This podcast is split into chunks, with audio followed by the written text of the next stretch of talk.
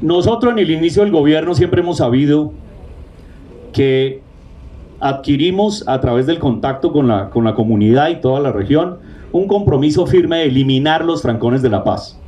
Y eso es algo que para nosotros es de vital importancia.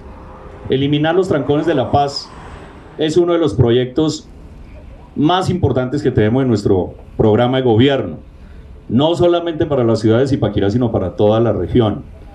Ese es el cuello de botella en la movilidad del el norte del país hacia Bogotá y no solamente de quienes habitan el sector de La Paz, Parcelación Santa Isabel, Barandilla, San Miguel, una inmensa población en San Gabriel, el Rudal, bueno, todos los sectores.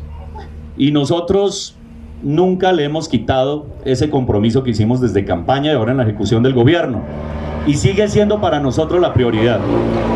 Por eso hemos tomado decisiones que pueden ser impopulares, pero que realmente han sido efectivas y han sido efectivas y nadie lo puede negar.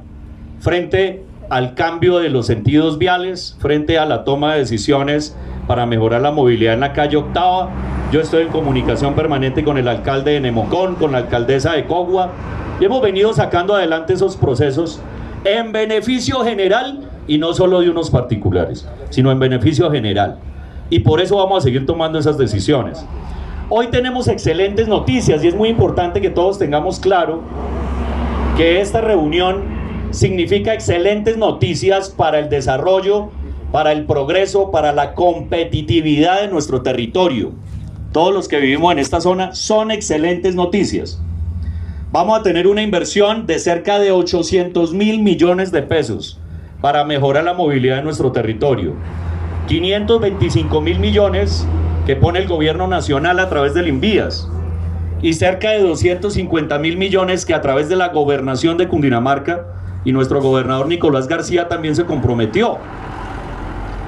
Excelentes noticias que la fase número uno arranca en la glorieta de la calle Cuarta, que va a dar solución hasta la glorieta de 90 grados, va a dar solución directa a los municipios de Zipaquirá, de Cogua y de Nemocón. Eso debemos tenerlo perfectamente claro.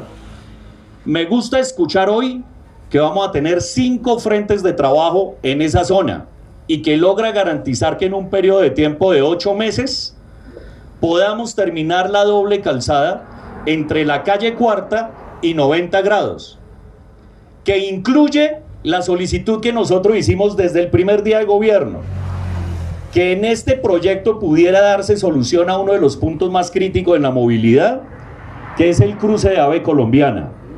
Ese cruce de AVE colombiana es quizá hoy por hoy uno de los puntos más críticos en la movilidad. No estaba previsto inicialmente. Quiero que toda la comunidad lo sepa. Y que logramos hacer reunión en el Invías encontramos que nos escucharan. Y por eso se lo tengo que agradecer públicamente. Lo han venido haciendo, acogieron nuestra solicitud y establecieron en tiempo récord una alternativa de diseño para el cruce de AVE colombiana, que hoy, como lo vemos, establece dos obras de infraestructura.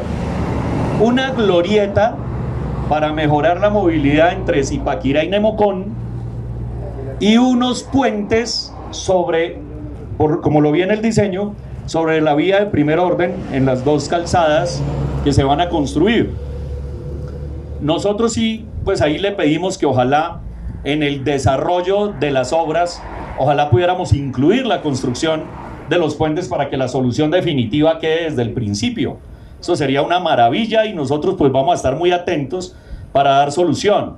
Sin embargo, la construcción de la glorieta forma parte ya de uno de los frentes de trabajo en estos ocho meses que va a dar como solución definitiva los trancones de la paz. Y eso es muy importante que lo tengamos claro, le vamos a hacer nosotros seguimiento, control.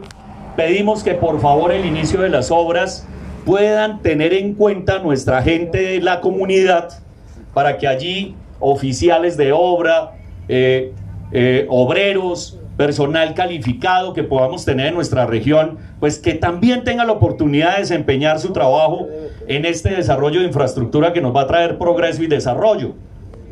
Muy importante también tener en cuenta que el desarrollo de las obras va a generar algunas afectaciones en la movilidad y va a generar algunos dolores de cabeza mientras se hace el proceso constructivo. Y en eso nosotros debemos ser muy conscientes. No podemos generar progreso cuando se va a hacer una infraestructura y se va a, requerir el cierre de unas vías, el trancón de algunos tramos. Pues eso debemos tenerlo claro y yo hoy le pido a ustedes líderes y a la comunidad en general que debemos tener comprensión porque esto va a suceder. Ayúdenos a socializar las buenas noticias, que se van a generar algunas incomodidades, es cierto, pero son excelentes noticias que nos llegan a la ciudad y a toda la región. Entonces vamos a estar también prestos y señor director de Invías, pues nos ponemos a su entera disposición como lo hemos hecho hasta el momento, los alcaldes. Eh, necesitamos que el gobierno y todas las instituciones estemos unidos para que lo que se llegue a presentar en el desarrollo de la ejecución de los proyectos, pues le podamos dar solución efectiva a esos desarrollos. Nos agrada la otra solicitud que fue acogida. Y fue una solicitud que el diputado fue bastante insistente en el tema de garantizar la movilidad de los peatones y los biciusuarios. Recordemos que Barandillas y San Miguel y los sectores que tenemos hacia la Mariela, la Fuente, han estado siempre aislados por un tema de el paso de la vía nacional. Y eso ha hecho que nuestro territorio prácticamente se divida en dos. El garantizar que esta vía va a tener la ciclorruta en la que va a desplazarse y la incluye en la misma glorieta, pues hace que se incluya el sector a la ciudad. Y es una excelente noticia para los biciusuarios que nosotros somos testigos, son muchos los que transitan este sector. También esa buena noticia que la doble calzada incluirá un bicicarril. Un bicicarril es una zona que como dijeron acá es de 3 metros de ancho.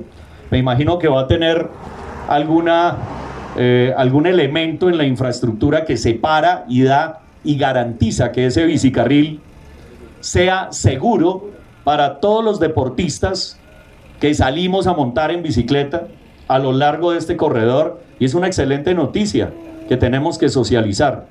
Entonces hoy es un día muy importante para el desarrollo de toda nuestra región y debemos estar muy prestos, más que a la crítica, es ser facilitadores para que estos proyectos se ejecuten de la mejor manera.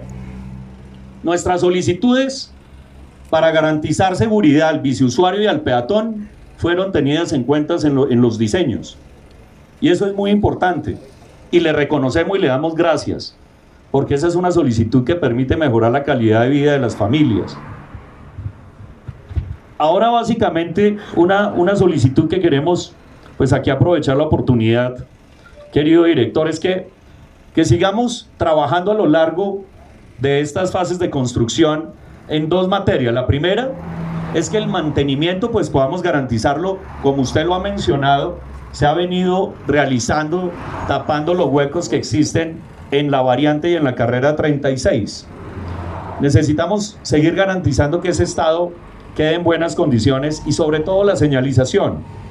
Esta vía ha incrementado su velocidad y al incrementar la velocidad aumenta el riesgo y se han presentado accidentes, especialmente a lo largo de la 36. Sí hemos visto la instalación de las señales verticales, se han instalado unas señales horizontales y tenemos pendiente, querido director, la instalación de las cintas para la reducción de velocidad en los tres puntos críticos. Un punto crítico es el acceso principal al municipio de Cogua, a la altura de los cerros en Susagua, que ahí es muy importante tener esa reducción de velocidad, porque ese punto es crítico porque ahí pues tenemos mucha afluencia de vehículos. El segundo punto crítico es el cruce de la calle de la carrera 36 con calle Octava en el sector de La Paz. Y el tercer punto crítico es el cruce que tenemos en la carrera 36 hacia el barrio San Gabriel. Estos son básicamente los tres puntos críticos en donde es necesario, querido director, colocar unos reductores, unas cintas para que nos ayuden a reducir la velocidad de los, del tráfico que tenemos sobre la carrera 36. Sabemos que están incluidos, de pronto el invierno nos ha afectado para la instalación, pero quiero aprovechar la oportunidad para reiterar esa solicitud y unirme a la solicitud que le ha hecho también nuestra alcaldesa de Cogua, Flor María, frente a el sector de los cerros y el famoso Picacho. Para tenerlo claro, simplemente es un punto de explotación de minería en recebo que no lo han hecho técnicamente bien y dejó un pico ahí que con una lluvia fuerte, Dios no lo quiera, puede ocasionar la muerte de alguna persona cuando eso se venga abajo. Si nosotros tenemos la crónica de esa muerte anunciada, pues es mejor de una vez por todas hacer una, una, un derrumbe controlado de ese punto y eliminar ese riesgo que tenemos en el transcurso de la 36. Es básicamente esa la solicitud. Pienso que con esto lo que habíamos pedido inicialmente como prioridad, que era primero la solución de infraestructura de AVE colombiana y segundo, involucrar a los biciusuarios y peatones ha sido tenida en cuenta y por esa razón quiero pedir que le demos un fuerte aplauso a Olimvías por hacernos, por, por escucharnos y sacar adelante este desarrollo. Querido director, mil gracias a usted y a su equipo de trabajo porque este es un proyecto que para nosotros es de vital importancia. Excelente noticia que lo hagamos en ocho meses y a través de cinco frentes de trabajo, pues vamos a poder cumplir esa meta. Quiere decir que nuestro proyecto es una realidad y que lo vamos a hacer en este periodo de gobierno. Mil gracias, querido director, por darme la oportunidad de estar acá.